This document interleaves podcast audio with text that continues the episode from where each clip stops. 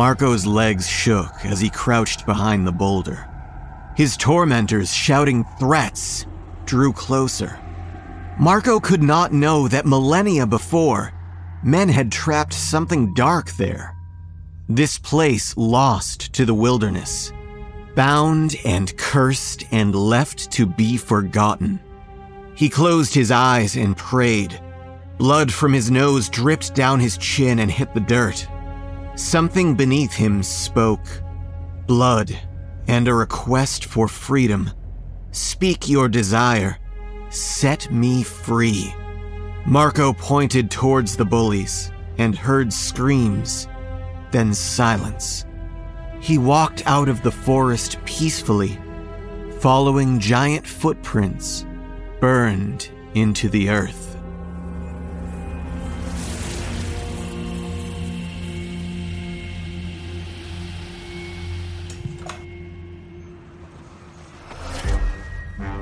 The sun has gone down. It's dark outside. Nighttime has begun. But you dare not close your eyes.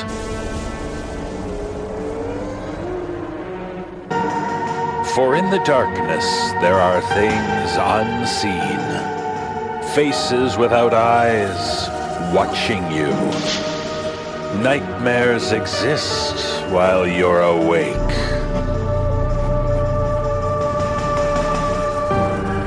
No matter how much you try, you remain sleepless.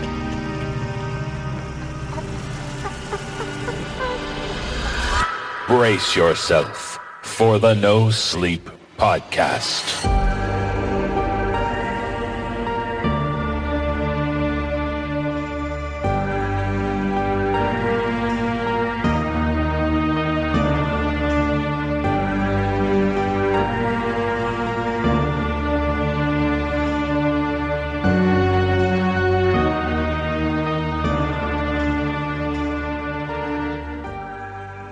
Powerful form of protection brings forth ravenous revenge. Awakening an ancient power has its benefits, it seems, as we learned from author Nick Moorefox from the tale which was this episode's cold open The Blood Accord, performed by Dan Zappulla. It gives me devilish pleasure to make the following announcement. Brace yourself. This autumn, in the Rocky Mountains, horror doesn't end with Halloween. You are invited to attend a two day trip into terror at the legendary Stanley Hotel in Estes Park, Colorado. The Stanley Hotel became infamous thanks to Stephen King's horror classics The Shining and its sequel, Doctor Sleep. And on November 4th and 5th, Doctor Sleep will become Doctor Sleepless. Spend the weekend with renowned horror creator Mike Flanagan, director of the Doctor Sleep movie and creator of Netflix horror series such as Haunting of Hill House, Haunting of Bly Manor, and Midnight Mass. Joining Mike is Kate Siegel, one of the stars of those Netflix series, as well as the star and co writer of the movie Hush. A devilish duo bringing horror to the big and small screen. Mike and Kate will be screening the director's cut of Doctor Sleep and answering questions about the movie and the inspiration they draw from the haunted Stanley Hotel. Don't miss your chance to engage with these outstanding creators who are elevating horror to new heights. But as I mentioned, at this event, the Doctor will be sleepless. Because joining me on stage for a full live performance by the No Sleep podcast will be Lindsay Russo, Mick Wingert, Nikolle Doolin, and Kyle Akers, with a live musical score performed by Brandon Boone. This performance will feature a brand new, never before heard chapter from the Goat Valley Campground series. An original script written for the stage by author Bonnie Quinn, featuring the original cast of the Goat Valley Campground series. That's right, a brand new live chapter of Bonnie's epic tale from Goat Valley Campgrounds. The man with the skull cup will be expecting you. Along with these two events will be your chance to experience the splendor and spookiness of the Stanley. attend a cocktail party while being served drinks by Mike and Kate and the No Sleep team. Meet authors Matt and Harrison Query as they sign copies of and discuss the No Sleep subreddit short stories origins that led to their new horror novel, Old Country, coming soon to the big screen. Ghost tours, meet and greets, all with the glorious Rocky Mountains as the backdrop. It's an event you won't want to miss. Tickets are on sale now. Find out all the details and get your tickets by going to live.thenosleeppodcast.com. That's L I V E dot thenosleeppodcast.com. Dr. Sleepless at the Stanley. Come out and shine with us.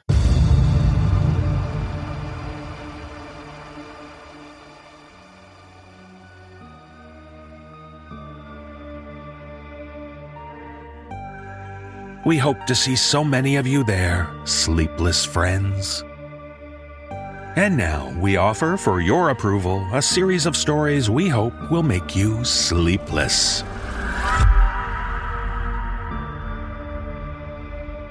In our first tale, we meet a woman who has escaped from terrible domestic abuse. She knows she needs to stay away from that man for good. But in this tale, shared with us by author Mark Towse, we learn that she wants to meet with him. She's ready to end things, but knows how dangerous he can be. Performing this tale are Erika Sanderson, David Ault, and Penny Scott Andrews. So be strong and do what you know is right when you know it's time for a change.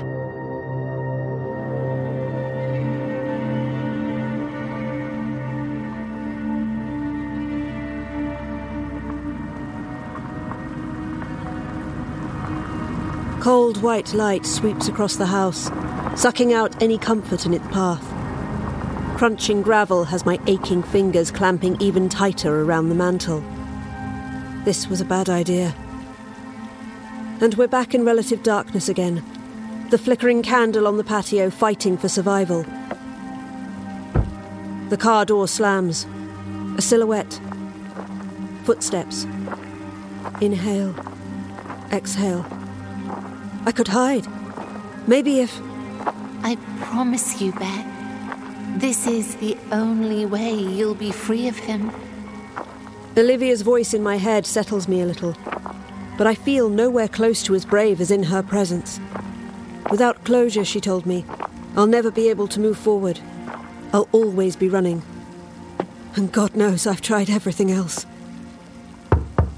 His familiar rhythmic rapping of the door sets my skin on fire. All of my rehearsed words start tumbling like kicked over alphabet blocks, and as I walk to the door, I feel like I'm going into battle without arms. I'll be there with you, Bec. Remember that. I won't leave your side. None of us will. There he is, the love of my life. He smiles his once powerful smile and raises the bouquet. Never been a flower kind of girl, but I'll take them over a broken jaw any day of the week. My trembling fingers lock around the door handle, the metal feeling impossibly cold. Hello, Paul. Rebecca, you look amazing. I stand my ground as he leans in towards me, blue eyes all childlike and hopeful. Familiar spicy aftershave wafts in with the gentle breeze, tainting the smell of cooking food and causing my stomach to churn. But I allow his lips to find my cheek. Warm breath sends a shudder down my spine, but I refuse to move, reaching my hand out and imagining Olivia's fingers coiling around mine. I won't leave your side. I missed you. He pulls away slowly and offers the flowers, his eyes even more alive with expectation. People always struggled to understand why I kept letting him back in. They used to look at me as though I was stupid, not quite all there. And Christ, they only knew the half of it. The marks I couldn't cover with high top dresses, scarves, and long sleeves. But I thought this man was the love of my life. And we were happy once, as content as can be in such an absurd existence. To this day, I can't pinpoint when the darkness consumed him.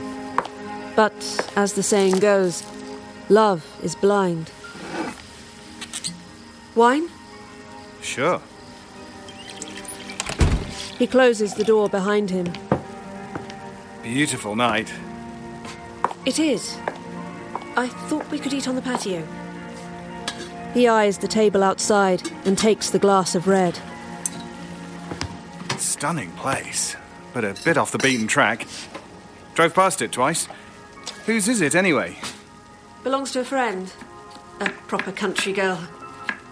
Olivia runs it as a safe place for abuse victims. Shady Pines Retreat. Quite often, she'll just let people have it for a few days, a chance to embed themselves in nature. Can I give you a hand with anything?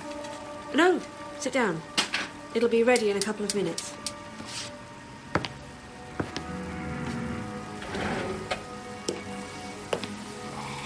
What a view. He folds his arms, surveying the wooded area at the back. Smells amazing out here. I mean, the food also, but the air so fresh and invigorating. I call this eggshell mode, usually lasting a couple of days after an event, but inevitably giving way to darkness. That's how I used to think of it. That there was a demon inside of him, and I was the only one who could cast out the evil. A tumultuous life spent walking a tightrope between love and fear. It is beautiful, I say, already thinking of the place as a second home. The pine, the wildflowers, the faint smell of smoke. Simple things, eh? They're the ones we lose sight of. He pulls a chair out. How have you been? I begin slicing the lamb, my appetite returning. How have I been? How have I been? My bones are fixing, but the scars will remain forever. Getting there. I was surprised. He inhales again. A city boy all his life. When I got the invitation, I mean. Dinner's nearly ready. Help yourself to more wine. But I notice his glass already replenished. He tried giving up alcohol before, even booked into an AA meeting once after a particularly nasty episode. Just another offering to temporarily appease. Don't you get scared out here all alone? I didn't see another house for miles. It's the safest I've felt in years. The chorus of crickets fails to disguise his sigh, but he says nothing as he lifts his glass to his lips. I carry his plate through. I hope it's good. Don't usually go to the trouble with it just being me. Usually a sandwich or a microwave meal. Oh, it looks great. I feel his eyes on me as I put the plate down. There's more if you're hungry. The candle's flame flickers as the gentle breeze blows across, bringing more of his scent and an image of our old bedroom. The extended crack in the ceiling and the sheer purple curtains. I grasp the back of a chair for support, waiting for the dizziness to pass. So, um. What am I doing here, Bec? What do you mean? I retreat towards the kitchen counter, full of doubt once again. You haven't replied to my text for weeks, and then out of the blue, I get an invite for dinner. Gripping the plates to stop my trembling, I make my way back to the table. This is the only way you'll be free of him. Let's eat before it gets cold. He smiles and nods. It's so good to see you. To anyone who doesn't know our history, I imagine we'd look like lovers at the beginning of our relationship.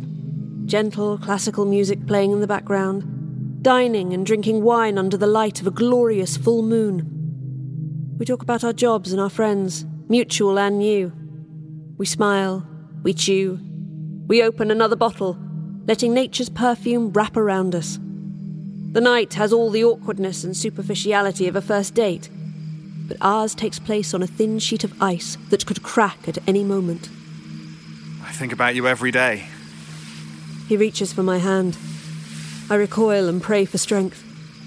Shall we have dessert? That depends on what's on offer. Baked Alaska.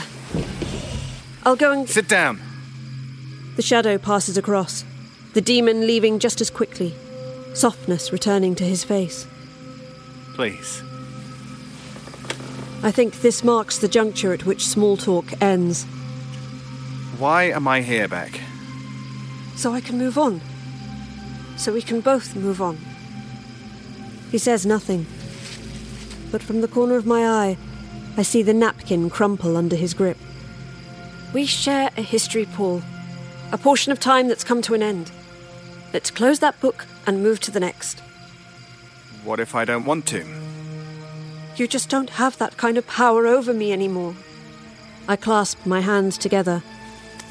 I'm doing this regardless, and I was hoping tonight you would finally agree to let me go. I know you follow me. I know it's you on the end of the phone. I swallow hard, watching the napkin unfurl as he picks up his glass and consumes the dregs.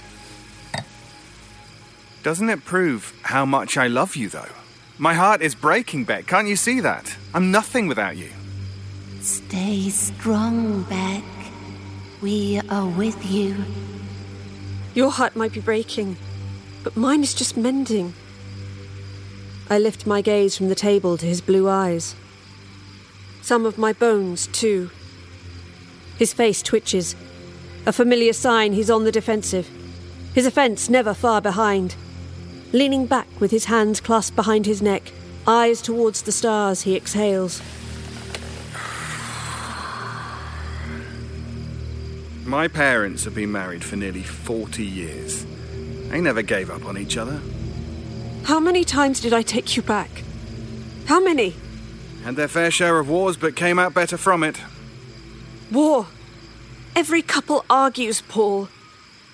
I lean in towards him, crossing into no man's land. No marriage should end in broken bones and blood. I feel the hair prickling on my neck and arms. The air feels charged, like just before a storm. I can almost see the thundercloud forming around him. And I can't apologize enough for that, Bec. All sincerity is sifted out by gritted teeth. He leans towards me, hands knotting together, wedding ring on show. But I've done my time, had a chance to reflect on my actions, and I. You're what? I'm taking charge, and it feels fantastic, reciprocating his advance until our heads are only inches apart. A different person, a man of God. His eyes widen, and his nostrils flare. I'm not the guy you used to know. He gives me the puppy dog eyes, but I see his knuckles turning white. Always the same lines, the same routine. I can't even remember the guy I first met. I think back to what Olivia told me, releasing my words with as much dispassion as possible. He's buried under mounds of tainted soil. Why am I really here? I told you already. I don't believe you. He settles back in the chair. You still love me, don't you? I look deep into his eyes, beyond the innocence of the blue. No. You're lying. Lines carving their way across his temple. He begins gently shaking his head. There's still a way back, Bec. I know it. As he lunges forward again, reaching for my hand, the breeze wraps around us, extinguishing the candle and bringing smells of damp tree trunks, moss, and carrion. I try to break free from his grasp, but his fingers coil around my knuckles like a giant's. Tell me there's still a way back, Bec. Let go of me. Not until you tell me we can be good again. He momentarily releases his grip, sliding his hand to my wrist and snapping me towards him. Please, Bec. One more chance. One last chance. We're here with you. No. I feel his elevated pulse on my skin, his grip tightening. Air is heavy, polluted with his aftershave and the smell of rotting meat. You always were a fucking tease. His sky blue eyes are now loaded with the promise of a storm to end all storms. Let fucking go of me, Paul! He clamps down harder, his warm smile at the door a fleeting memory, replaced with the demon's leer.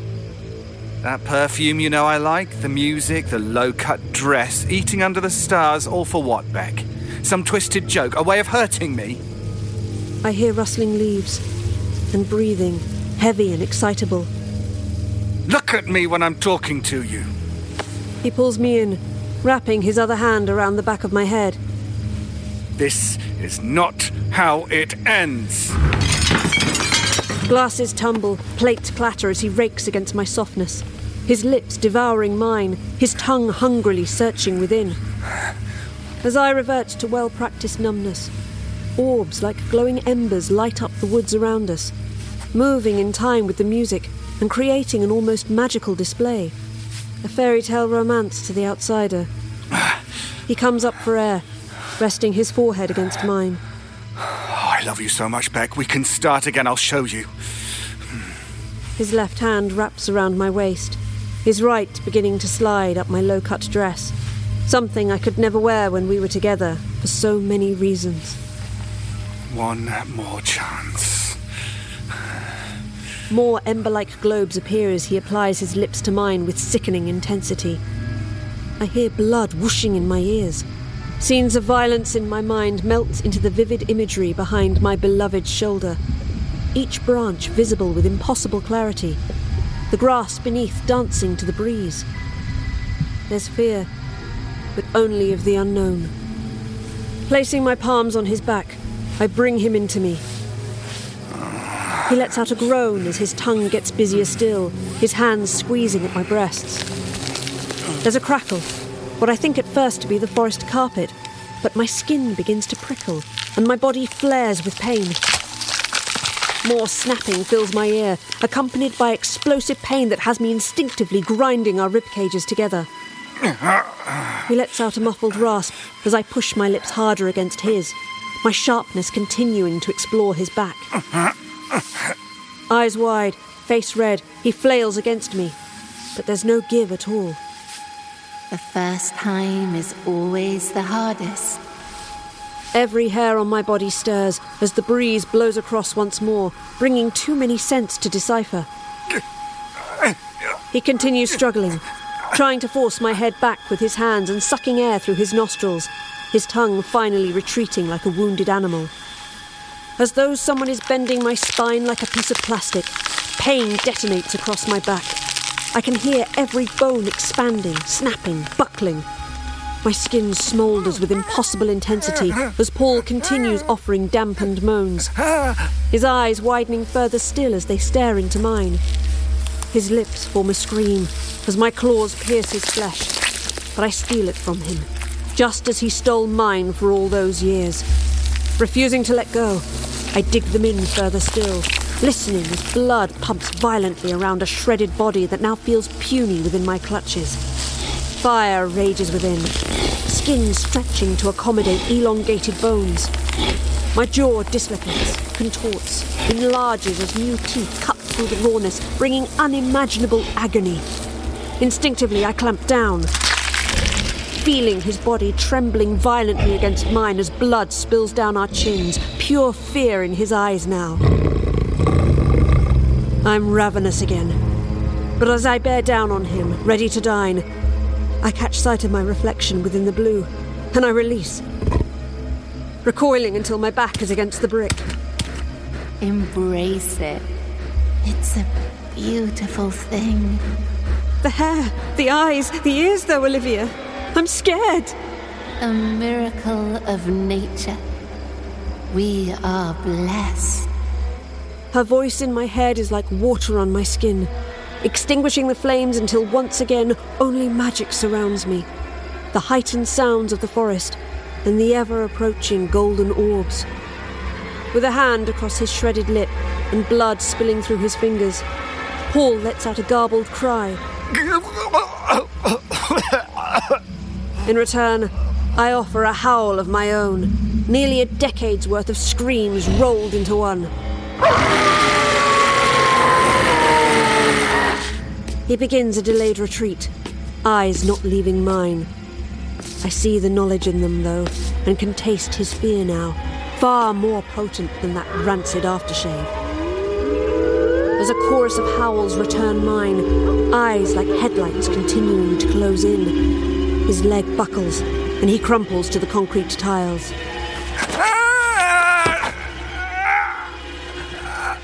The night didn't quite go as planned, did it, darling?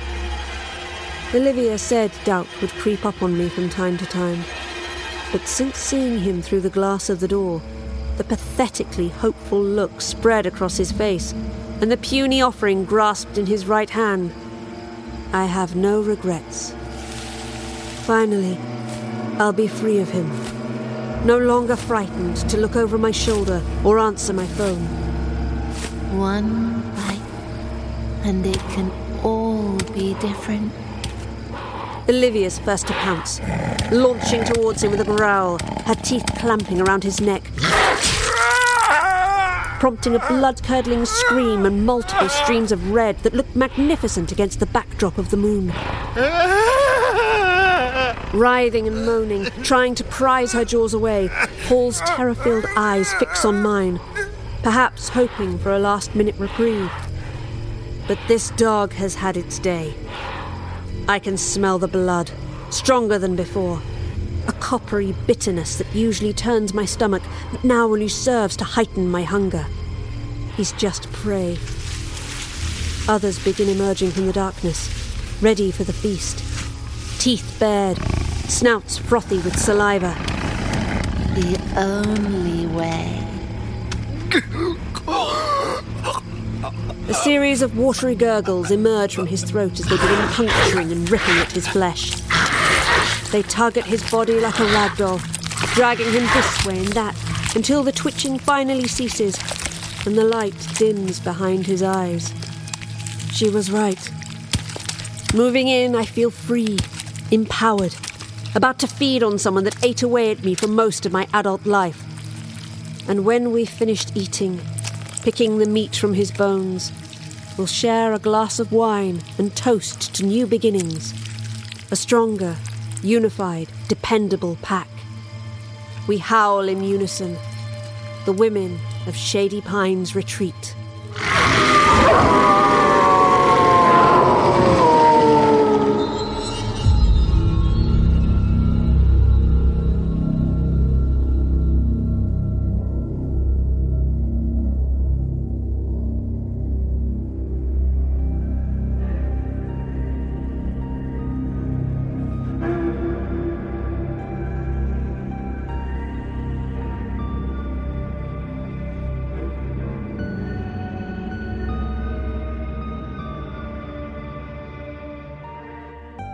There are some rather unique professions out there. Have you ever considered becoming a hermetic necromancer? Well, it's pretty easy.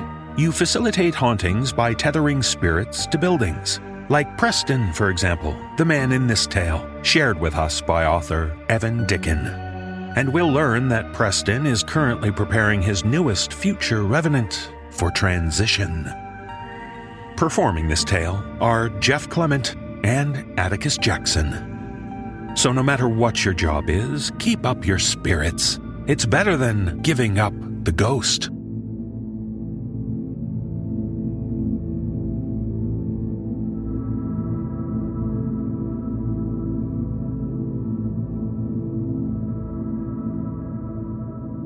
So, this is where you're gonna, uh, kill me? Ronnie glanced around the empty room, gaze lingering on the twisting sigils sketched onto the floor. This is where you'll transition, although I'm not killing anyone. Pointedly not looking at the loaded pistol in the center of the spiral, he snatched a bottle from the six pack of Millers he'd brought and offered it to me. I don't drink on the job.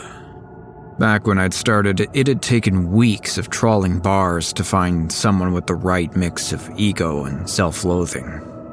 The internet had made it laughably easy to recruit potential revenants. Job? Hell, I'm doing all the work. He tossed the bottle at my chest. I caught it rather than let it spill beer all over my incantations. Sure, fine. The beer was flat and tasted like it had been marinating in Ronnie's truck for a week. Still, part of my job was to keep the victim happy. I'd done far worse than drink lukewarm beer. I sat on the floor facing Ronnie, trying not to check my watch. Mr. Coleman had been very specific with regards to the haunt time frame. His ex-wife's movers were coming tomorrow morning. It wouldn't do for them to find the mansion spattered in blood and eldritch scribbles. I want to see the money. Ronnie waved his beer like I could conjure cash from the air. I don't have it here. The words came sharper than I'd intended. I took a breath and smiled. I'd spent weeks, months, listening to Ronnie whine about how he never got to see his kids, how he had no job, no prospects, no friends, how both his parents had died when he was just 13. It made him just perfect. They'll be taken care of, though. My kids? I held up my phone. All I have to do is press a button.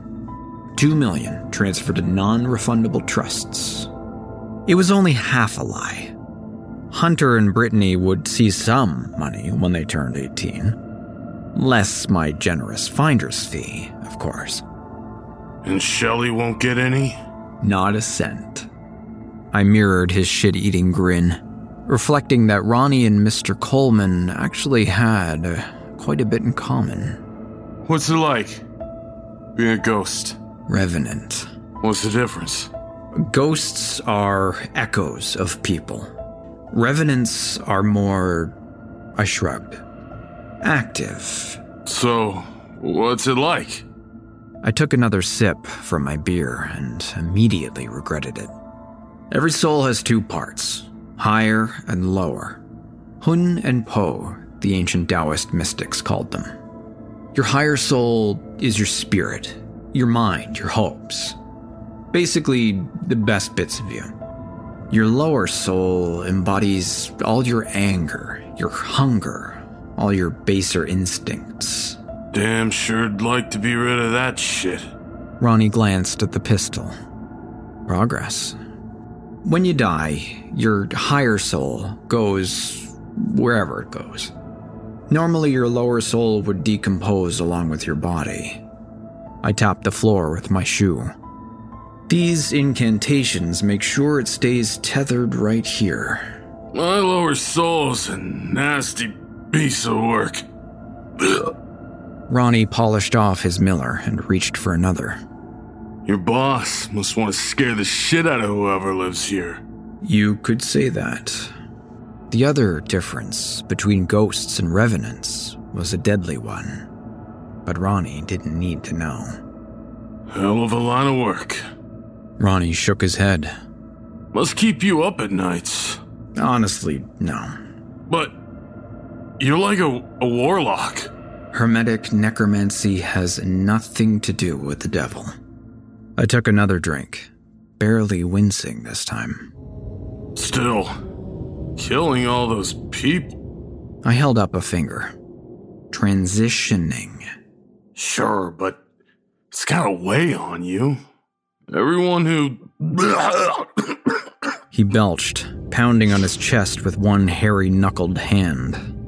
Transitioned. It's a job, like any other. I shrugged. Like insurance adjusting or hospice care. Except I ain't dying of cancer. I've never heard anyone. I hiccuped. It had been a while since I'd had anything stronger than water, and the beer was making my lips buzz. So, your current employer's wife is gonna be fine when my lower soul. Ronnie bared his teeth, making claws of his free hand. I felt a flush creep up my neck. Are gunsmiths responsible for who fires the bullets? But you're not making guns, are you? Ronnie reached over to pat my knee, like we were sharing a joke. You leave a house soulless, evil. You make it a killer. His laugh was almost a sob. You Ever think about what happens after? You know, once your ghost gobbles up its victim, When the next family moves in, did you ever consider what happens then, Preston? Not ghosts. Revan. My words slurred through lips that felt loose and wooden.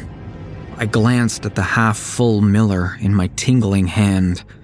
Cold realization prickling up my spine.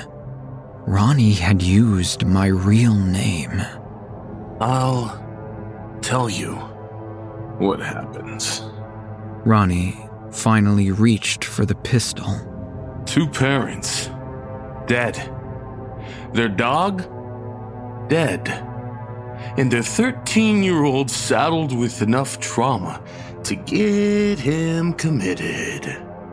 Even after he gets out, he can't hold down a job, can't keep a relationship, can't provide for his kids. I tried to stand, fell back. Oh, I dosed you good. Ronnie knelt to fish the cell from my pocket, pistol pointed at my face. But the money. Ronnie pointed the phone camera at me. My throat tightened as I heard the chime of its facial recognition lock disengaging. You said it yourself, Preston. One click, and it's non refundable. I tried to struggle as he gently pressed me down, but my limbs hung heavy as stones. Once you're gone, I'm gonna burn this whole place down. It ain't the hell you deserve. But we'll see how your soul likes rambling through ashes for a spell. The pistol's muzzle was cold against my forehead. Ronnie's smile seeming to fill the whole of my vision. Don't you worry about nothing, Preston. You and me, we're gonna make everything right.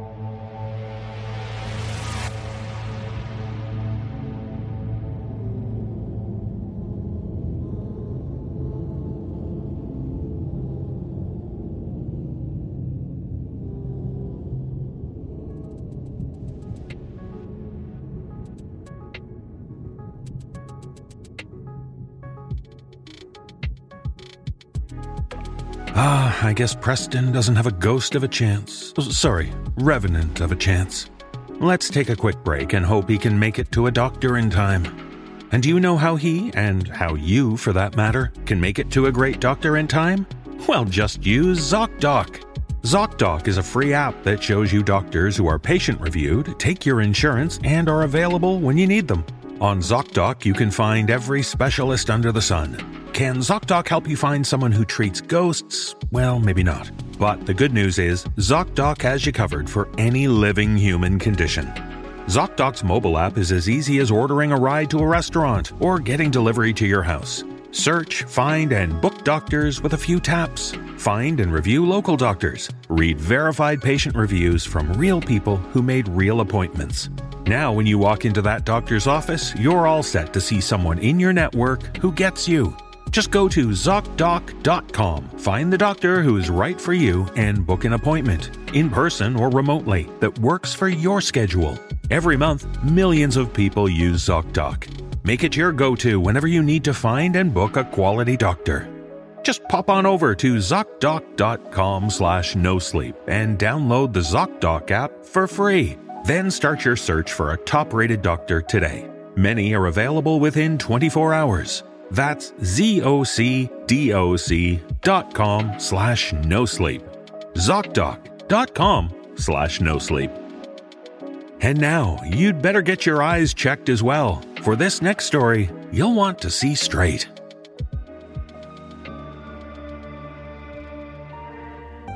There was a very popular toy back in the 1970s called a Viewmaster.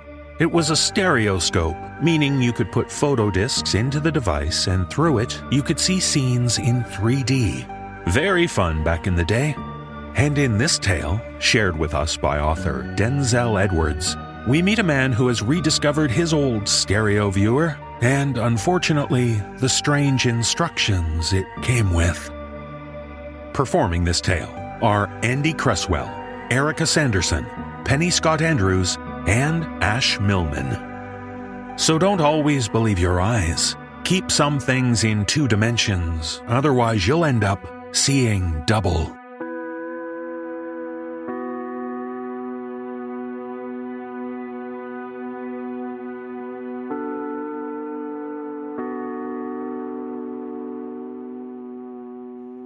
Now, Daddy, why do you like drawing so much? gripping the B2 between my teeth, I smudge particles of graphite with my little finger. Shades blend into other shades. Well, Tabby, when I draw, I can make the world what I want it to be. Rub down life's sharp edges. Make things better. Daddy, you're strange. Why can't I draw like you? Her face drops a little.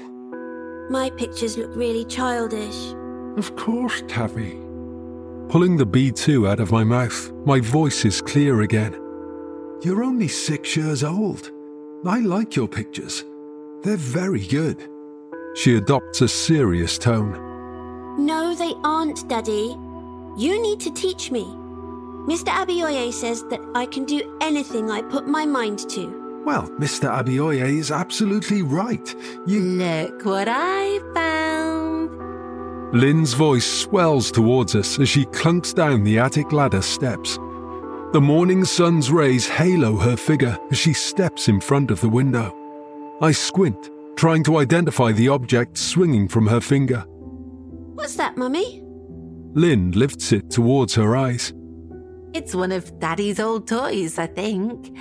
Let's have a peek at what's on here. Leaping to my feet, I snatch it from her grip, my heart exploding into a painful pace. Whoa, easy there, James. What are you hiding on there? Naked ladies? Linh, not in front of Tabby. My thoughts are toppling over each other, bundling into a chaotic heap. I I just want a quick look first. I treasured this as a little boy. I smile, trying to project affectionate nostalgia. My face feels tight and artificial. Okay, Mr. Precious, I understand. You spend some quality time with your toy, and I'll make the tea. My breathing slows as she turns and drifts out of the room. Daddy, please may I have a look? Later, darling. Tabitha frowns. I should see her stomping after her mum, stiff little arms swinging back and forth theatrically. But my eyes are down, fingers sliding tentatively over the plastic surface of the toy, pondering its secrets.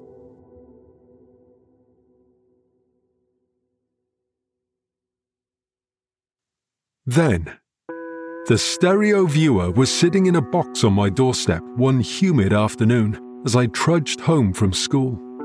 I'd been walking somewhat gingerly, as was often the case, thanks to yet another humiliating wet towel whipping that Dale Chambers had unleashed on my private parts after our school swimming lesson. The jostling throng of onlookers had jeered and howled, feeding Chambers' ego with theatrical hysterics and gleeful dances. Essentially, the fee you paid to ensure your most vulnerable assets wouldn't be next under the brutal snap of his towel. Even Mr. Cook grinned when I stumbled out of the changing room, doubled over in pain. Much to my disappointment, my parents refused to let me open the box, initially at least. You'll need to send it back, James, my father had commanded, his patience as famously short as his stature. I wasn't really sure where, since it was devoid of any sender details.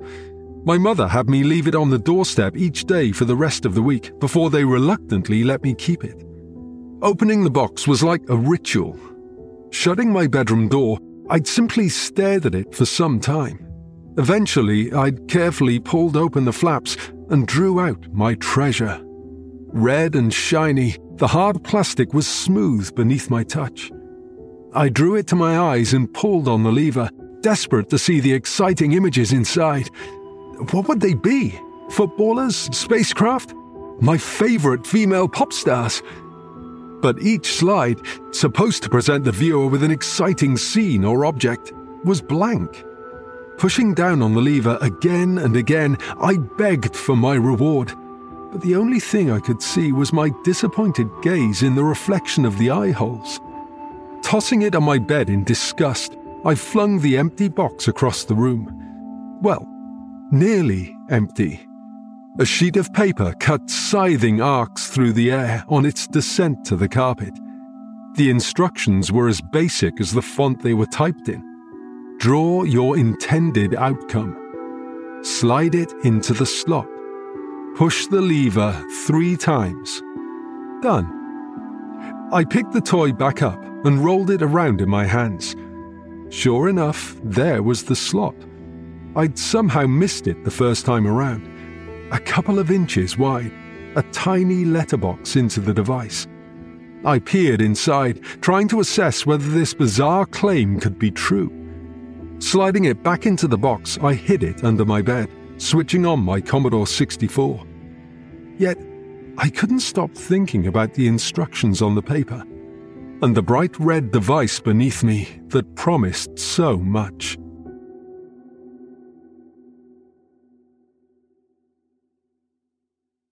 Now, Jesus, put the knife down. She's pincering the blade of a utility knife between thumb and finger. The glinting silver quivers slightly under her grip. Why? I'm still using it. Don't be such a pussy. She delivers it nonchalantly, but the words slice me like the blade she's brandishing. James the Pussy, the default target of the school bullying fraternity. The easy option. Old scars never disappear. It looks very sharp. It is sharp. That's the idea, James. It supports its core function of cutting stuff. The stuff, in this instance, is apparently the dry lumps of skin around her toenails. Not that I can see any. Jasmine's body is impeccably maintained. These are usually my favourite moments. Post coitally relaxed, comfortable in our nakedness, luxuriating in the dreamy haze of our brief moments together. Me replicating the perfect curves of her body with my pencil. Yet the guilt, so easy to shelve during the white hot intensity of our early union, has started to rest uncomfortably in my stomach like a spiky ball of lead, its density increasing daily. Why don't you lie down for a moment so that I can finish my sketch? She pretends not to hear me. Or perhaps she's happy for me to know she's ignoring my question. One foot on the bed and one on the floor, she continues to draw the blade delicately around her toenails, slicing tiny particles of dead skin.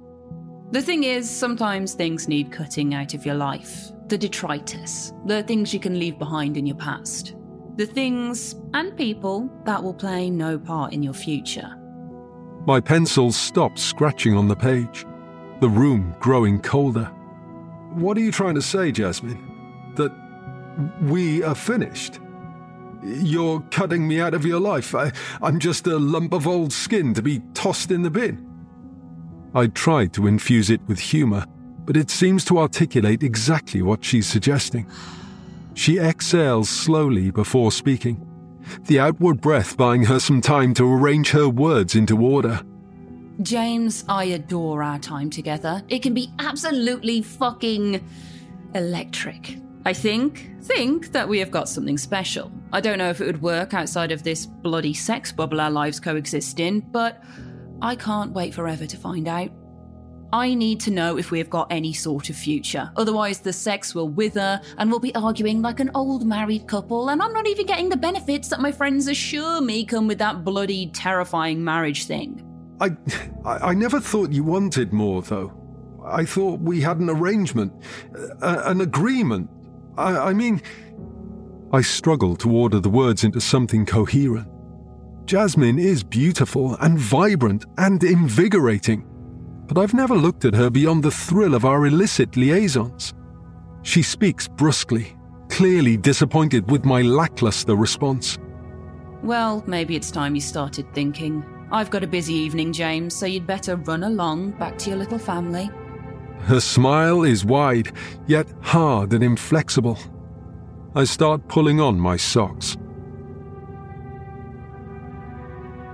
My head is fuzzy and irritable on the drive home, thoughts flying at velocity, crashing into one another. Linh calls, and her voice is warm and comforting. My black ball of guilt increases its mass, churning deep in my gut. Hey, baby. You okay? We miss you. Hi, darling. I'm good, thanks. It won't be long. It was a busy one. You worked too hard for us. The concern in her tone further amplifies my guilt. It's no problem. You know that you guys are my world. My tongue is almost paralyzed by my appalling duplicity. Linh is, of course, too trusting to hear it. Well, we love you too. Tabby misses you big time. She keeps asking when you're coming home. Oh, I won't be long now. Ten minutes, maybe? I feel a sudden longing to be there right now, in the warmth of our little unit, insulated from the cruelty of the world. Brilliant. She'll be a happy little bunny. We've been baking your favourite this afternoon bao buns. Oh, and she's been asking where your stereo viewer is. She'd like a look. Do you mind? Where is it, honey? I'll make sure she's careful with it. I know it's special to you. Oh, sorry, Linny, I'm not sure. I'll find it for her when I get home. Not long now. Okay, baby. No problem. Drive safe. Hugs when you're back. Hugs, I reply, repeating our little family trademark. Reaching to the passenger seat, I stroke the stereo viewer's smooth red plastic, scratching out a mental note to hide it beneath my seat before going indoors.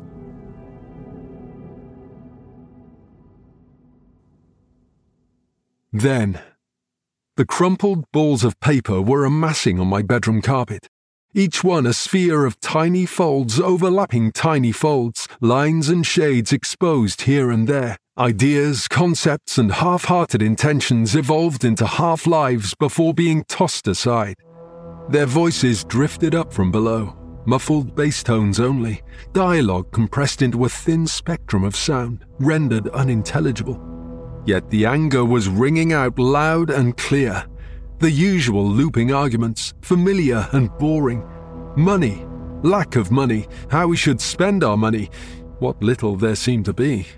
My abject failures at school, my unwillingness to focus, my lethargy around the house, and my father's close relationship with Maggie from the office, for whom his interest clearly went beyond the scintillating corporate tax analysis they worked on together. As they worked through their marital problems, I worked on a variety of scenarios. Dale Chambers suffocating in the abandoned chest freezer we used to play inside. Dale Chambers bleeding to death under that stupid little dirt bike he'd race around the fields. Dale Chambers mauled to death by the security guard's dogs whose saliva drenched jaws protected the sprawling car plant on the edge of town. But finally, it came to me, my pencil accelerating across the page with noisy scratches. Dale Chambers, head bowed at a sickening angle, body hanging ominously, feet pointing toward the dirt of the forest floor, life fully squeezed from his body, and curled tightly around his neck, digging into his flesh, tendons and bones bulging, rendered starkly. Damp, cold, dripping. The wet towel that's robbed him of any further breath.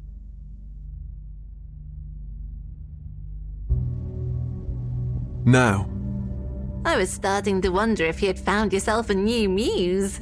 I think there's some mileage left in you yet. My eyes flicked between her and the page, capturing the curving lines of her lips.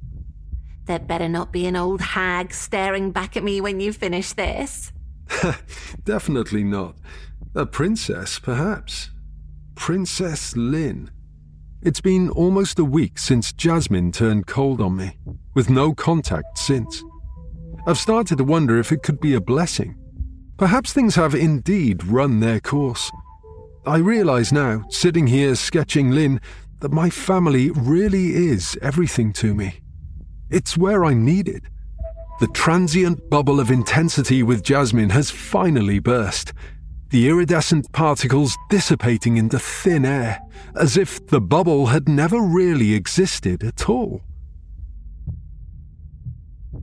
Daddy, why aren't you letting me play with your toy? We're sitting in the snaking row of brake lights. The thought of Tabby's little eyes gazing into the view holes makes me feel nauseous. Oh, I will do, darling. I promise. Maybe later on. But why won't you let me, Daddy? She folds her arms, frowning, her eyes fixed forward in anger. I'm sorry, sweetheart. I'm relieved when we finally reach the school gates. We'll sort something out. After she's marched into the safety of the building, I decide to take a different route home, working the car through the gears and enjoying the liberation of the sleepy country roads. Pulling into a lay-by, I turn and stare into the forest, suddenly realizing where I am, inhaling sharply. I'd slept well that night, all those years ago as a little boy, folding my sketch of Dale into a tidy square, pushing it into the slot, pressing the lever once, twice, pausing for the briefest of moments, and then a final firm press of my forefinger. The following day, I could barely even remember having done it. And then, even when Dale didn't turn up for school, I can't say that it entered my consciousness beyond the usual life affirming relief of not having to face him that day. His absence from school wasn't even that unusual. But a few days later, there was talk whispers and rumours and gossip. Where was he? Had he run away? Escaped to London to deal drugs? Gone to join the traveller camp his father apparently lived in? Arrested? And then, his mother on the news. Bloodshot eyes, copious tears, tissues passed across by unidentified hands. He's a good boy, really. He ain't never done nothing like this before. The search parties, the dogs, the helicopters. And finally, the discovery. His mother wailing, screaming, falling to the leafy carpet of the forest, his body swinging lightly, the towel grubby, nature already assimilating it into its world. I pull the stereo viewer to my eyes, my finger hovering over the lever. I press down firmly, and the photo is still there just as it was when I was a child. Mirroring my sketch perfectly, his body hangs awkwardly, face bloated, a scene of appalling horror. I'd kept the toy hidden for all these years, tucked away in the distant recesses of the attic, its terrible secret safe from innocent hands. The phone call makes me physically flinch. James, it's Jasmine. We need to talk. Did you think about what we discussed the other day? Pausing, I tried to think of the right words. It's over, you're right. It'll never work in the long term. I want to be with my family. It's best for both of us that we never see each other again. Um, yes, I- I've given it a lot of thought. And? Emptiness sits between us on the line. Well, I think you're right. I think you deserve better. Okay, James, I agree, but what does that mean? I deserve better in our relationship or I deserve better out of our relationship? Which is it? I pause again before speaking, heart hammering my rib cage. Well, yes, b- better in our relationship. I think we've definitely got something special, like you say. She pauses this time, considering my words. Really, James? Is that really what you think? Because I actually think that too. I think we'd make a fucking great team, but I need you to be all in, okay? No half measures, it is too late for that. Yes, definitely. It's all or nothing. Oh, thank goodness for that. So, you need to talk to Linh, James. You need to tell her it's the next step. I think you should do it today. Let's do this properly. A clean start. I'll be honest, if you'd said no, I was planning on telling her today anyway. It feels like the right thing. Wait! I shout, trying unsuccessfully to keep the panic from my words. Sorry, I'm just saying we need to plan this carefully. We don't need to rush. Her tone switches. No, James, this is the thing. We do need to rush. I've told you I'm not waiting forever. My life has been on hold whilst I've been seeing you, James. I've invested a lot. But what about Tabby? The thought of her finding out about Daddy and this strange woman is absolutely unbearable. Jesus, James, she'll have to find out at some point. Look, have you really thought about this? Because it doesn't bloody sound like it. No, I, I mean, yes, I have. I've given it lots of thought. And I want to commit to you. I really do. I'm just saying I need a bit of time to plan my words. This is a huge change for all of us. She softens a little. I know. I really do. It's massive. But everyone's lives could be better. We're all living a lie at the moment. I know, I reply, trying to soothe her. We'll make everything right. Thank you, James. Look, let's talk later. Then you've got some time to think. But let's not allow this to drag on, yeah? Yes, Jasmine, absolutely. We'll get things sorted out. Okay, darling. I'm really excited, you know. I realise it's going to be tough for both of us. I. I love you, okay? The world becomes darker, like someone twisting the master dimmer switch downwards. I know, Jasmine. Me too. I terminate the call and toss the phone onto the passenger seat. Pushing my head back, I force the air out of my lungs with a huff. I turn my gaze to the side. The forest is dense, dark, and ominous. I see his body, as if it's still there, swinging like a pendulum in slow motion under the morning breeze. A skeleton, stripped bare by the birds and insects, rain battered and encrusted with filth. Back and forth, the teeth dirty and jagged, grinning inanely. Reaching into the glove compartment, I pull out my sketchbook and flick through the pages.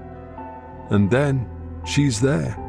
Her horizontal form, so perfectly proportioned and beautiful in her nakedness, curved and smooth and wonderful. Staring at Jasmine for a moment, the thoughts flood my mind. The unbridled electricity of our sex, the moments of laughter and pure joy, the clandestine, untouched world where we existed, insulated from the miserable mundanity of real life, with its pressures and responsibilities and soul draining wretchedness. And then I'm moving the pencil again, enhancing, tweaking, changing, erasing here and there, and replacing. First, it's the position of the hands. The right hand no longer supports her head but instead lies limp, upturned, the fingers spread. The left lies similarly helpless, resting on her naked body, facing the ceiling. And then the head itself, no longer rotated towards the viewer with eyes flirtatious and dreamy. Now it's resting, facing upwards, the eyes closed, the wisp of a smile rubbed out. Next, I focus on the wrists, grabbing my 7B to craft the jagged openings slicing up the arm, the blood flow copious, spraying the wall and gushing onto the carpet, enormous puddles staining it liberally. And finally, fallen to the floor, the shiny glint of the blade. Its diabolical work complete, all life extinguished beneath the cruel efficiency of its cut. Drawing a deep breath, I fold it carefully rotating the stereo viewer to expose the little slot, pushing my work into the device with a forefinger. I raise it to my eyes, my finger coming to rest on the lever. I think of Tabitha and press the lever once. I think of Linh and press the lever a second time. I think of Jasmine and pause for a moment, alone with my thoughts and the forest. My finger hovers, the plastic cold beneath my touch. My phone vibrates hard on the passenger seat, accompanied by a loud beep. I lean my head to the side to read the message. James, I love you. Jasmine. Kiss. Taking a breath, I push the lever down for the third time.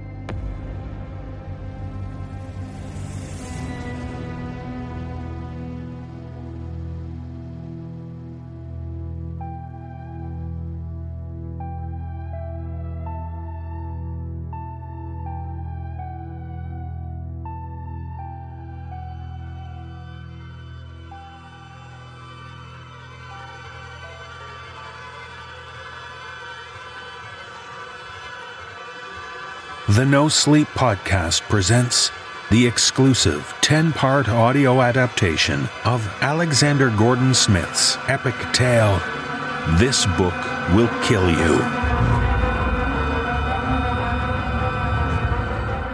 This Book Will Kill You is the story of Tommi Bright, a young woman who dreamt about a witch, a room, and a table full of meat. This is her story. This is about what happens when the witch comes back to finish what she started. But be warned, because this book just might kill you.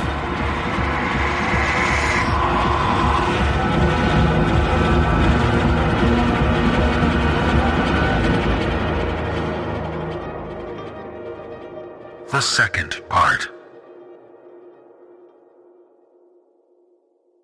I think I'm running late, but I'm hanging outside Starbucks for nearly half an hour before Flint shows up. I feel her before I see her, a shape bounding up beside me. So when she leans in and says boo, I'm almost ready for it. Still, it's a bad day to test shattered nerves. Whoa, sorry. Douche move. You okay? I nod, and she makes up for it by taking my arm, marching me through the door. She sits me down in a booth and goes to order. It's not busy in here for a Saturday afternoon. The whole mall's quiet, but that suits me. I'm not one for crowds or company, especially on a day like this. Flint's different, because she's Flint. So, what the actual fudge? She slides in beside me and passes me a chai latte. I breathe in the sweetness of it, suddenly hungry.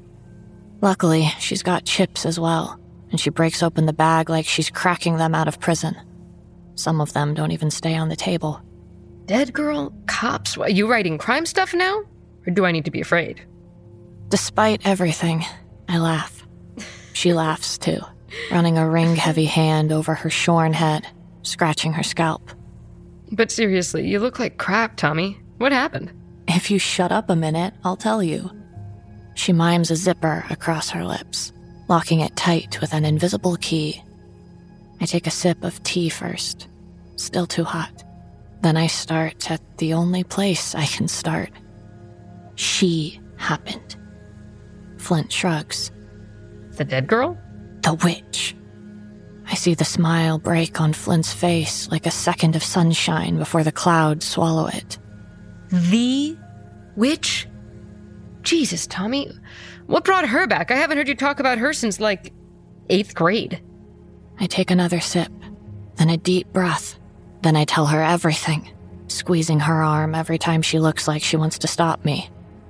I leave out the bit about the photo on Facebook. It doesn't even seem real now. Kara was probably just goofing around with somebody. And those fingers in the bed? The way I'd been feeling, I could have seen that witch anywhere, everywhere. I know if I look again, there'll be coat hangers, or drumsticks, or just gone. I knew her. I sit back. The sugar helps with the shakes I didn't even notice I had. All the same, I still sit on my hands to keep them still. Flint's pushing her mug around in a puddle of coffee and sugar. I'm doing my best not to grab a napkin and wipe it up. Kara Pierce? She went to the rich kids' school across town. Fullerson. I wasn't friends with her or anything, but she used to hang out with. She clicks her fingers. Um, Bruce? No. Bert. Bart. What's his name? The fruit stall guy. Brent. Stupid name. But yeah, I think they were cousins or something. She hit the same parties sometimes. Small girl, short hair, had that twisted pixie look down to a T. Wouldn't have guessed she was into all that story stuff. Story stuff. You mean writing? It's not a dirty word. I don't know. I've read some of yours. I think I spoke to her once. We were waiting for the restroom together. I was drunk as shit, though, so eh, who knows. I didn't know she'd died. That's messed up. They think she killed herself. I mean, they never said it because Donnie was there, but they weren't hiding it either. You didn't do this. Flint pushes a finger against the middle of my head. I know you. I know exactly what's happening in there right now. You don't know what stuff that girl had going on in her life. I know, I say, squirming free. But there's gotta be a reason why they came to talk to me. I mean, I bet there were a load of books on her shelves, movies, whatever. But they only came to talk to me. It was just a story, Flint. I mean, it's just a stupid story about a stupid witch that wasn't even. Even now, even though I'm 16 years old, I can't bring myself to say it. I can't bring myself to say she isn't real. I scream behind my teeth. She'd written on it. Like, she'd written, She sees me too. So what? She sees the witch? Maybe she just meant you? Flint checks her cell. Like, you see her. Maybe she was just desperate for likes? She clicks a few things on her phone, then looks up at me. Come on, Tommi. I know it's freaky, but look at the facts. There was a girl who was into writing and horror and the same stuff you are, right? She prints off your story, maybe for research, maybe for a school project, maybe just because she really liked it. But she wasn't happy. Bad shit was going down in her life, so she ended it. There's nothing else to it. It's just coincidence. I guess. I look across the cafe. Everybody looks pretty happy, pretty oblivious. And you want people to read your stuff, right? You're a writer. She read your story. That's like a natural process. That's how it works. I guess. So come here. She opens her arms. I slide into them, and she holds me so tight her cell phone digs into my neck. Forget about it, Tommi. We don't get long in this world. Don't worry it all away. I nod into the smell of her, make to pull away. But she doesn't let me go. It's like she's frozen, except I can still hear the wet thump of her heart right beneath me. That and another of those weird, whining pops right outside my ear. Flint. I plant my hand on her ribs and push. If anything, she's holding me tighter, ratcheting me in, and her arms feel too thin, just shards of bone, knuckles pressed into the flesh of my neck. I see her too. Flint! I rip away from her so hard that when she lets go, my head cracks into the window. Jesus, Tommi, seriously.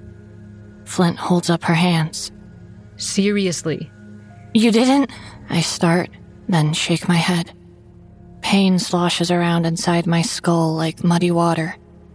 Flint's doing her best to smile at me, but there's an edge to it, like she doesn't quite remember who I am.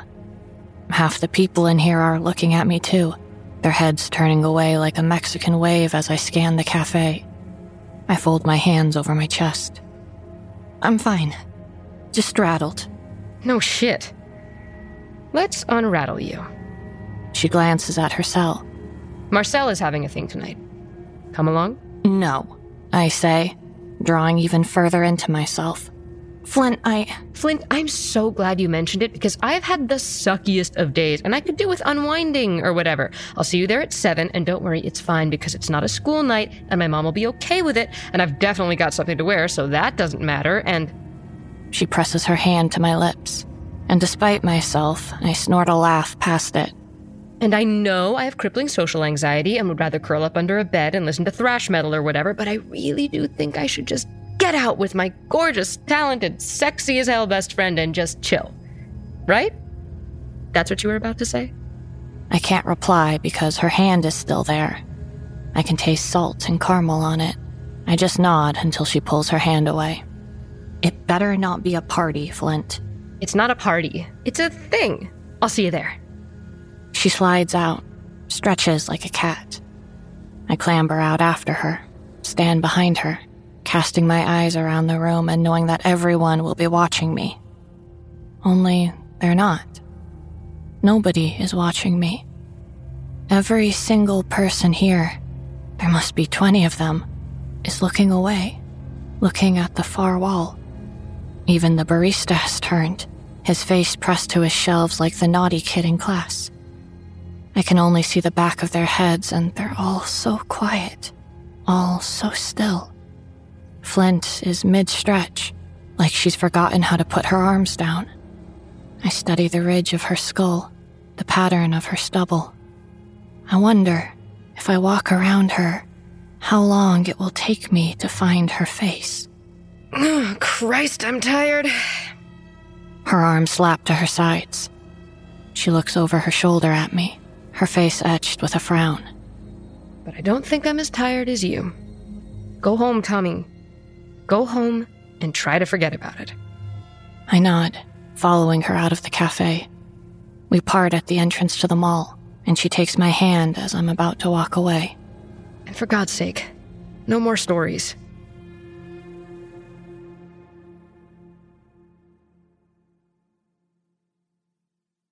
But here I am, back in my room, looking at stories. I don't even remember the walk home, not that it takes long. My laptop's open and humming, and creepy.com's on screen, Kara's page staring back at me. I'm cross legged on the bed, and I feel okay. This is my room, my house, my space. I won't let her scare me here. No more stories, Flint had said. But I think the stories are important. They were important to Kara anyway. And I can't just forget about it. It's like telling somebody to forget about the fact they're bleeding out. I'm not even sure why I feel that way, but there's a ball of anxiety inside my chest that's bigger than my heart, that seems to have swallowed my heart whole. And I know if I don't do something about it, then it's going to start eating me from the inside out. I scan down her info page again, but I didn't miss anything.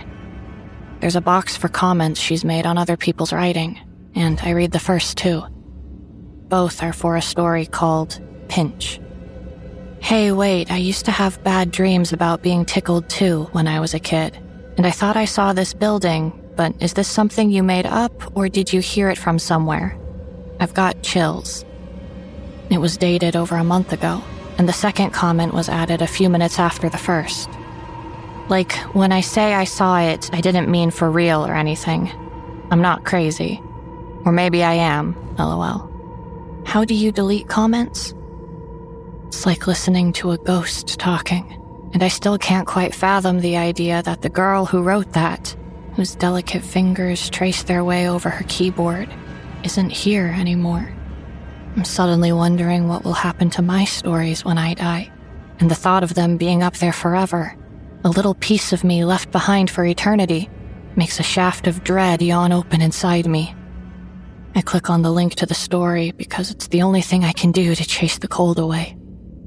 Pinch, added by Unknown on 221 2016. I haven't read it before, and the author is anonymous.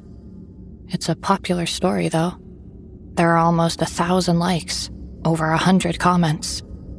I slide down the page to see that it isn't long. I don't want to read it, and I don't even know why.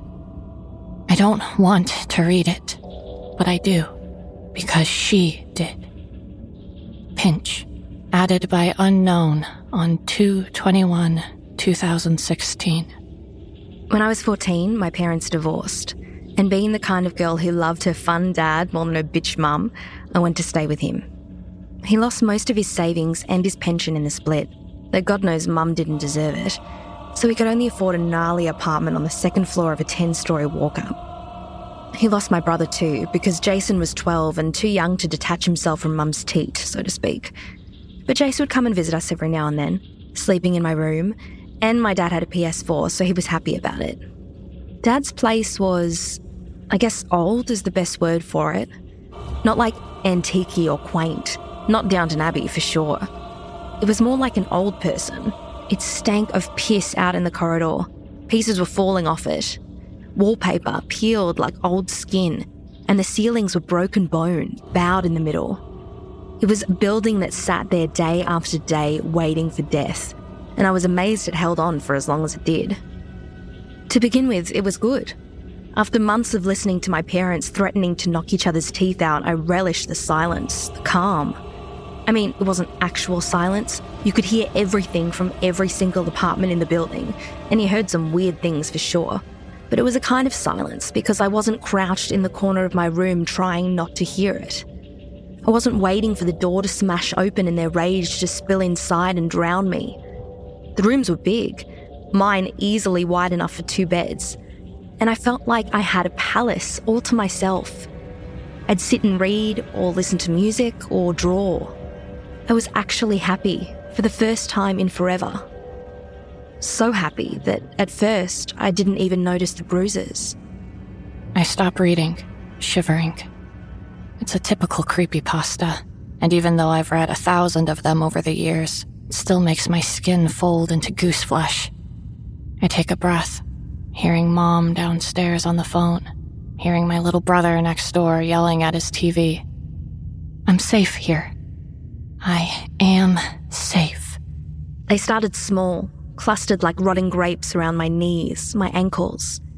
It was Dad who spotted them first, glancing at me as I walked out of the shower one day and asking me if I'd joined the wrestling team.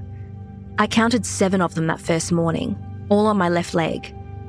They didn't hurt, but just knowing they were there made my skin tingle. I figured I'd just been restless in my sleep or smacked my knees on the desks at school. It was only when I looked again a few days later and saw another four bruises on my right knee, these ones bigger, that I started to worry. These ones did hurt. I kept track of what I was doing during the day, but there were no accidents, no collisions, nothing to explain the fact that I woke up the next day with a bruise the size of an apple right beneath my left ribs. I didn't want to tell anyone. You'll probably think I'm insane, but the truth was my parents had just divorced. I was living with my dad, and I know how much people leap to conclusions these days. The honest truth was, I didn't want the school nurse to tell the social worker, then the cops to show up one afternoon and take dad in for questioning. My dad wasn't perfect, not even close, but I knew without a shadow of a doubt that there was no way he'd ever hurt me. Besides, the divorce seemed to be hitting him harder the longer he was away from mum. He'd grown thin and gaunt, and I noticed a lot more grey in his hair. I just didn't want to worry him. The only explanation for the bruises was that I was doing something in my sleep, something weird. And that made sense too, because it had been a rough ride, and I had my fair share of nightmares. I think of the witch and the hair on the back of my neck turns electric, like there are fingers weaving through it. Grabbing the laptop, I shuffle back until I'm leaning against the headboard, and I push with my legs until I hear the headboard hit the wall. No space for her to climb through. So that night, I forced myself to lay awake. It was harder than you might think. There was an air conditioning unit in the living room window at Dad's place, and he'd leave it running all night. It made an almost perfect white noise, and that sound would knock me out faster than a fistful of sleeping pills. But I made coffee and kept the lights on and watched videos on my phone, intending to stay up all night if I needed to. It was about half past 11 when I heard Dad laughing. I didn't even know it was him at first because it didn't sound like his laugh. It was too high, giggling like he was a teenage girl. I swear my heart almost stopped. I actually felt it squeeze like there was a hand around it. I was out of my bed in a heartbeat, leaving the well lit safety of my room and feeling my way down the short stretch of corridor to where Dad slept. As I walked, he laughed again and again. He must have been having one hell of a dream. I peeked around his door into an ocean of darkness. His room was huge too, and his bed lay on the far side of it. The longer I stood there, the more I could make out. He was moving around like he was wrestling with somebody, the covers rucked up and half on the floor. I couldn't actually see him. The dark over the bed was too great, too thick. He was still laughing, but it was different now. I can't really explain how, just that it wasn't a good laugh anymore. It wasn't a fun laugh. It was almost a scream, grunting, punched out of him again and again and again. I opened my mouth to say his name and he suddenly stopped. He fell still, and the darkness on top of him turned around and looked right at me. I can't explain it any better than that. The darkness moved, and it had a face, two eyes as yellow as moons, and a corpse mouth that split open into a grin. I remember the scream was too big to fit up my throat. It was wedged there. Then it suddenly burst free like vomit, loud enough to flood the room, and Dad sat up in bed, the darkness just not there anymore. He fumbled for his lamp, and there was just him and his room and me still screaming. He got up, hugged me tight, put me back to bed. It was just a dream, he told me. Just a dream. And I would have believed him if I hadn't seen the red marks on his stomach and the old yellow bruises that decorated his ribs. I didn't want to sleep that night. Or ever again. But Dad stayed by my bedside until I dropped off. I remember my sleep being restless, and my dreams were full of darkness. A darkness with eyes like cracked eggs, a darkness that grinned at me. When I woke, I was in pain. I actually winced as I got out of bed. Standing in front of the full length mirror in my room, I saw that my torso was more bruised than skin. It looked like I'd been in a car accident. I covered it up like I always did and went for breakfast. Dad was worse than ever, still not eating. I asked him what the matter was, but he just shrugged and told me he needed time. I noticed that he seemed to be in a lot of discomfort when he moved, and I almost mentioned what I thought I'd seen the night before. But I was scared because I didn't want this boat to be rocked. I didn't want to risk being sent back to my mum. I just kept telling myself that we were both stressed and both prone to nightmares. The following night, I decided to stay up again. I wanted to prove to myself that there was nothing to worry about. I picked a good book to read and poured myself a mug of coffee. And after Dad had gone to bed, I crept out of my room into the living room. From here, I could see right into his bedroom, although it was too dark to see anything much at all. It was like that door was a threshold and anything beyond it was part of a different universe. It started again at 11:37. A low, rumbling laugh from Dad's room. My heart lurched so hard I thought it had cracked my ribs. I leaned forward on the sofa and stared into his room, seeing nothing but hearing that same laugh, the rustling of his covers, and a thump like the bed had been shunted across the bare floor. Dad laughed again, this time loud enough to wake the entire apartment building, and it went on and on, rising into a scream. It was this that pulled me up from the sofa, sent me stumbling through the living room and out into the corridor. I pushed open his door and slapped my hand to the light, trying to ignore the grunting, ugly, miserable laughs that poured from the shadows around his bed. Nothing happened. The room stayed dark. I called his name, but my voice was lost in the sounds he was making, the laughter like somebody being tortured. I flicked the switch back and forth, but it was like the night had a hand over my eyes. I couldn't see a single thing. I called his name again and again, fumbling for my phone, switching on the torch and shining it at the bed just as the room fell quiet. Dad was sitting up, his covers thrown around him, his torso wet with sweat. He was sitting up and looking right at me, his face twisted into such a monstrous grin that every single one of his teeth was visible. I didn't think it was him. I thought that someone else had crawled into his flesh, and was wearing him like pajamas. He just stared at me and grinned that Joker grin, and I staggered back, the light from my torch swinging in my shaking hand. And that's when I saw her, standing beside his bed. She was too tall, too thin, her arms like broomsticks hanging by her side, her eyes glowing in the light from my phone. My whole body jolted like I'd had an electric shock.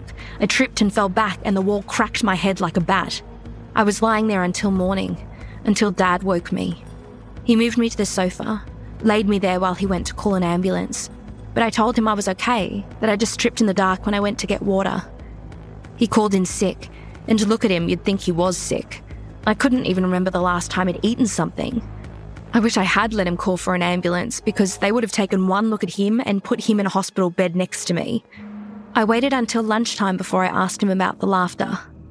He looked at me like I was mad, swatting away my words with a wave of his hand. So I asked him about his bruises, and he was about to deny them too when I made him lift his shirt.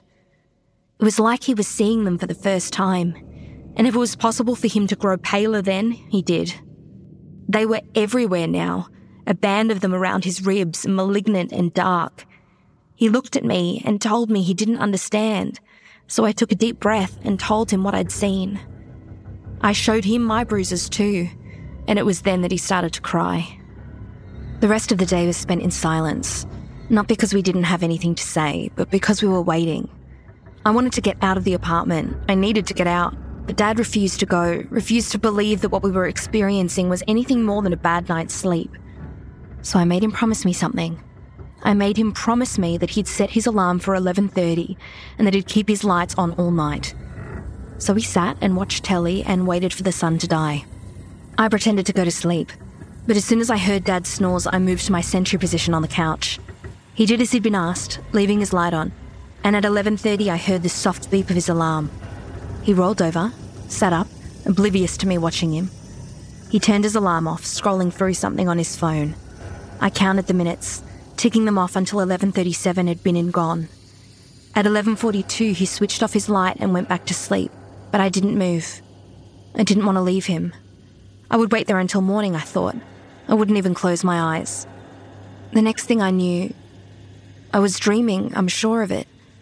Something was sitting on me in the dream, something made of night. It lifted its fingers, each as long and as thin as the handle of a wooden spoon. And before I could do anything, it dug them into my ribs hard. It was excruciating. It was agony, like being a kid again and being tickled too hard. Its hands were in my sides, between the bird bones of my chest, pinching, tickling, and all I could do was laugh. Not a good laugh, it was a scream, punctuated by haggard, wrenching breaths. I fought it, but in my dream it had no body, just those hands, and I couldn't stop it. I couldn't stop it. I laughed, screamed, grunted, my whole body bucking, my lungs empty, and still its two long digits burrowed themselves into my skin, trying to grind their way into the meat between my ribs, tickling, tickling, tickling. It spoke. Just one word whispered over and over pinch, pinch, pinch, pinch, pinch, pinch, pinch. I woke, the world snapping back around me. The living room, the lights blazing, everything back to normal apart from the void of darkness right above me, the weight of night that sat heavy on my stomach. Its two hands were made of shadow, but they drilled into me like machinery, tickling relentlessly. Its head peeled open, those sunken eyes full of rancid delight, the sucking pit of its mouth dripping laughter. And I was laughing too, I couldn't stop myself. It was this the sound I was making more animal than human. It was this awful, unrecognizable laughter that tipped me right to the edge of madness. Dad called my name, and the darkness flew off me instantly, seeming to cartwheel across the room and up into the shadows of the ceiling. Dad was standing in the living room door, his face full of sleep. I rolled off the couch, my head a seething mess of white noise. He stumbled toward me, trying to calm me, but all I could feel was those fingers digging for treasure in my sides. All I could see was the thing that tickled me, that still hissed that word from where it hung upside down in the corner of the room. Pinch, pinch, pinch, pinch. I ran, wrenching open the door and heading out into the apartment building. I didn't know where I was going, I just had to get away. Every door was closed, but I could hear voices from behind all of them, maybe the same voice, chanting, laughing, crying. I ran, stumbling up the stairwell, third floor, fourth floor, those voices chasing me, forcing me higher, higher, until I burst out into a corridor on the seventh floor and saw the door. And I knew that I was supposed to be here. I don't know how, but I knew that she was waiting for me. I knew she'd keep me safe. The door was open, but all I could see was the floor and, and part of that kitchen with a table full of me. And she heard me. I could sense her, and she breaks, break, breaks. It ends here. Nothing below but comments, and most of them asking what the hell happened next. I close the laptop, suddenly aware of the way my heart is throwing itself against my ribs, as if there are long, thin fingers wrapped around it tickling hard. It's a good story, one of the better ones on Creepy. But that's not the reason I feel like the temperature has dropped a hundred degrees in here. I opened the laptop lid again, looking at those last few lines. I knew that I was supposed to be here. I don't know how, but I knew that she was waiting for me. I knew she'd keep me safe. The words beneath that don't make a lot of sense. They've been written that way on purpose, like it's a broken radio signal or something. But there's enough there for me to have a go. There's enough there for me to guess what she was trying to write, what she saw through that door. A kitchen, I think, with a table full of meat.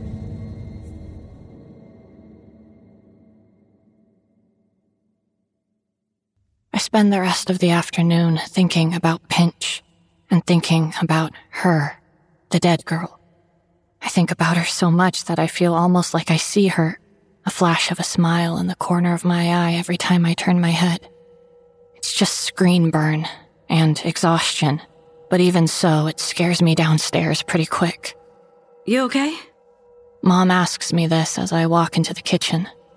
Not because of this morning, but because it's the same thing she asks me at the start of every conversation. She worries a lot, my mom. I nod, sitting on a bar stool and pressing my thumb down on the crumbs that still lie on the island.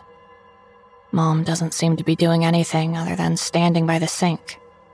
She's tracing the plug hole with one finger, tracing it in tight circles. The faucet's running like a fire hose. What are you doing? She shrugs, lifting her hand and staring at her finger. There's something on the end of it. I was speaking to somebody. She told me that Kara girl was a bad kid in all kinds of horrible stuff. Yeah? Cut herself. All up and down her arms, legs too. Used to skip classes with her boyfriend and tramp across town to God only knows where. She was on the edge of getting kicked out altogether. Only the fact her father donated so much money to the school kept her in. I nod again. I can't decide if this makes me feel better or worse. Kara didn't look like a bad kid, but then again, all I had to go on was a bunch of Facebook photos. She killed herself. I flinch so hard my stool scrapes across the floor. Mom, I say, but I've got nothing to follow it with. I knew it anyway, right? But it sounds different coming from her mouth. It sounds different when you say it like that. But they don't know how. They say they've never seen a body like hers before. It was like somebody had taken a bat to her. It's like somebody has taken a bat to me, too. My gut a clenched fist. Mom's still standing there, staring at her finger. She hasn't even looked at me, and I know it's because somehow, in her head, she's conflated me with this whole thing. I'm linked to the dead girl, and now it's me who skipped classes, who hangs out with my boyfriend, slicing up my arms with a cheap razor. It's how her brain works. They say they didn't find all of her. They searched that room a hundred times and they didn't find all of her. I swallow the image down, compacting the crumbs between my fingers and thumb, feeling the little implosions as they cave into the pressure. I feel like I'm about to implode too, because the kitchen feels too hot, the walls too close, and my head is pounding. I stick the same finger into the collar of my shirt and pull it away from my neck. I'm about to change the conversation when something occurs to me. Why do they think she did it to herself then? I mean, nobody beats herself up, cuts pieces off, or whatever. Then, you know. I mime the action because it's easier than saying it. That doesn't make any sense. I didn't say she committed suicide. Mom slides her finger, the same one she's just been using to wipe the sink, into her mouth like it's a popsicle. It's in there for a full 30 seconds before it pulls free, as wet as a slug. She stares at it, lost somewhere. Mom? I didn't say that. I didn't say she committed suicide. You. I get off the stool because it suddenly feels like it's lost three of its legs. Even the ground feels as if it's tilted, and I cling to the edge of the island to stop myself rolling downhill, rolling into that weird, rotting stain on the wall. You said she killed herself. You just said it. Yeah. Mom finally looks at me. She killed herself. She didn't commit suicide. She killed herself. She murdered herself. She killed herself. What? I'm about to push it when the doorbell goes. I don't even wait to see if Mom moves. I just want to get the hell out of that kitchen. The silhouette at the door is familiar, and I'm almost giddy with the relief of knowing Flint's standing on the other side of the glass. You're here, I say, pulling the door open.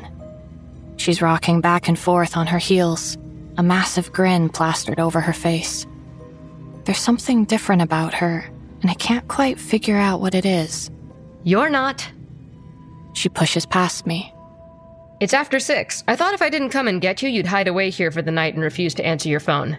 I know you in social gatherings. Like two negative magnets bouncing off each other. She heads straight to the staircase and starts walking up it, not looking back. I glance at the hallway clock. It's about 10 minutes slow and still stuck on summertime. But she's right. It's after six. I have no idea how that happened. It must have taken me longer to read the story than I thought. Flint? I close the front door and follow her. You need the bathroom? Her voice floats down from the landing, weirdly muffled. You're not leaving this house like that. Come on, there's something up here for you. I glance into the kitchen to see that mom hasn't moved, still staring at her finger, the faucet blasting out white noise. I walk to the stairs, put one hand on the banister, but I don't step up. I feel too heavy, like gravity has doubled beneath our street. The air is so hot, so thick. Come on, Tommi, you'll like it, I promise. I haul myself up like I'm stuck in quicksand, dragging myself around the bend to see Flint standing outside my bedroom door. She's running a hand through her hair, grinning that same grin. Don't take too long. You never want to take too long on the stairs. And you never want to stop. Why? Because you don't know who's behind you. The goose flesh explodes onto my skin like I've been wrapped in cold, wet linen. I look down the stairs, and Mom's right at the bottom of them, staring up with dark eyes. I trip, fall, then make it to the top on all fours.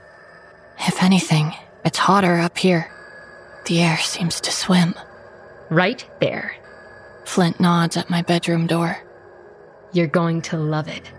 I don't know why she's lying to me. If she had something for me, why wouldn't she just give it to me downstairs? I glance at Donnie's door. It's closed, but I can still hear him in there shouting at his Xbox. And it's just Flint. Whatever game she's playing, it won't be bad. She loves me. What's in there? Oh, something delicious. Something special. Go on. Look. I make my way to Flint, standing so close that I can feel the weight of her next to me. I can feel the heat coming off her. My door is half closed and there's a bathrobe hanging on the back of it, but I can see a fraction of my bed through the crack. It looks almost like there's something on it. Something big. You're so slow, you're going to miss it. The words slide into my ear on a needle. I look at her, then back again to see Mom at the top of the stairs. She must have moved like a ninja to get there so fast. Whatever this is, Mom's obviously in on it. I feel myself blushing, like they've got me an early birthday present or something. When I push my head past the door, though, it's not a present I see on my bed. It's a girl. She's facing away from me, her legs over the side of the bed, her face about three inches away from a laptop screen. She's rocking back and forth, ever so slightly, and I can hear her voice, too quiet to make out words. What's going on? But Flint just smiles. I look back at the girl on the bed, ready to ask her the same question. But when I do, I notice she's wearing my clothes. Not just the same clothes I own, but the clothes I'm wearing right now. She's got my hair, too, and my earring. It's me. I'm looking at myself. She's not you. Flint's mouth is against my ear. She shoves me hard, and I stumble into the room. The floor seems to tilt again, as if the whole house has started to slide into a sinkhole, and I'm falling toward the bed, falling toward her. There's nothing I can do to stop myself. I kick a leg against the bed, but the force that's pulling me is too strong, and my knee buckles. I roll onto the mattress, grabbing the frame until my fingers feel like they're about to break. The girl's turning her head, slowly. I grip the bed, feeling like there's an invisible rope around my middle, the other end tied to a truck. I think I'm screaming, but I can't be sure. There's no sound other than her frantic whispers, as soft as distant bird wings. Her head turns and turns like an owl, and when it turns enough, I see that the girl doesn't have a face. Her skull is a smooth pink hollow, an empty shell. My fingers snap free and I accelerate into her, into that awful, sucking absence of her face. We hit like we're both traveling at 60 miles an hour, the impact knocking the wind out of me, sending the laptop clattering off my lap. It hits the floor hard and I jolt onto my feet, backing away from the bed so hard I almost stand on it. There's nobody there. Nobody there. Just me, right here, on the edge of tears. Fuck is literally the only word I can think of. I must have fallen asleep sitting on the edge of the bed. Christ, my heart's apoplectic. It's frothing at the top of my throat. I bend down to pick up the laptop, but before I can, I hear Mom scream my name. Tommi! It almost sounds like she's in the bathroom. I can hear the gallop of water as she moves in the bath. Go get the goddamn door! What? I'm so disoriented, the room feels like it's turning in slow circles. It's almost too much for me to walk to my bedroom door, but I manage it, peering into the empty corridor. The bathroom door is open, and I can see Mom right there, soaking in the tub. She eyeballs me, and I take the hint, dropping down the stairs. The kitchen's empty, but the faucet is still running, and it's Flint's silhouette I see trapped in the glass of the front door. You're here, I say when I open it, falling into a yawning pit of deja vu. She smiles at me, running a hand over her shaven head. You're not. She pushes past me. It's after six. I thought if I didn't come and get you, you'd hide away here for the night and refuse to answer your phone. I know you and social gatherings, like. Magnets. She tilts her head in confusion. Yeah. Negative ones. You okay? You look like you've just seen your mom and the milkman doing the naked fandango on the dining room table. I'm. I'm not okay. I need to center myself. So I open my arms, and Flint reacts instantly, moving into them. I hold her tight, pushing my face into her neck, smelling the sweet smell of her, the not my house smell of her. It's enough, and my heart calms. My mind stills. She doesn't let go until I do. I thought I told you no more stories. She runs a hand over my head. This thing has sucker punched you. No more stories. But definitely a night out. I'm about to say it's the last thing I want to do, but that's a lie. The last thing I want to do is walk up those stairs and look into my room and see a girl with no face sitting on my bed. Sure, definitely. Just give me a minute. I'm not exactly dressed up, but it's not exactly prom. I grab a jacket from the hook and yell upstairs. I'm going out! Don't wait up! Mom shouts something back, but I lose it behind the sound of Flint opening the door. I let her go, running into the kitchen and turning off the faucet, instantly wishing I hadn't. There's something in the sink. Something slick and red and raw. Something surrounded by trails of thick, oily liquid, as if it's been pushed around in circles. It almost looks like the top joint of a finger.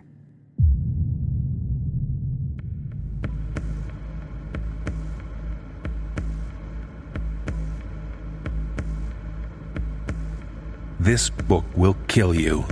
Written by Alexander Gordon Smith. Adapted for audio by Jessica McEvoy. Produced for the NoSleep podcast by Phil Michalski. Musical score composed by Brandon Boone. This Book Will Kill You, the second part, starred Jessica McEvoy as Tommi Bright, Kristen DiMercurio as Flint, Ilana Charnelle as the unknown author, Dan Zappulla as Donnie, and Erin Lillis as Tommi's mother. Join us next week for This Book Will Kill You, the third part.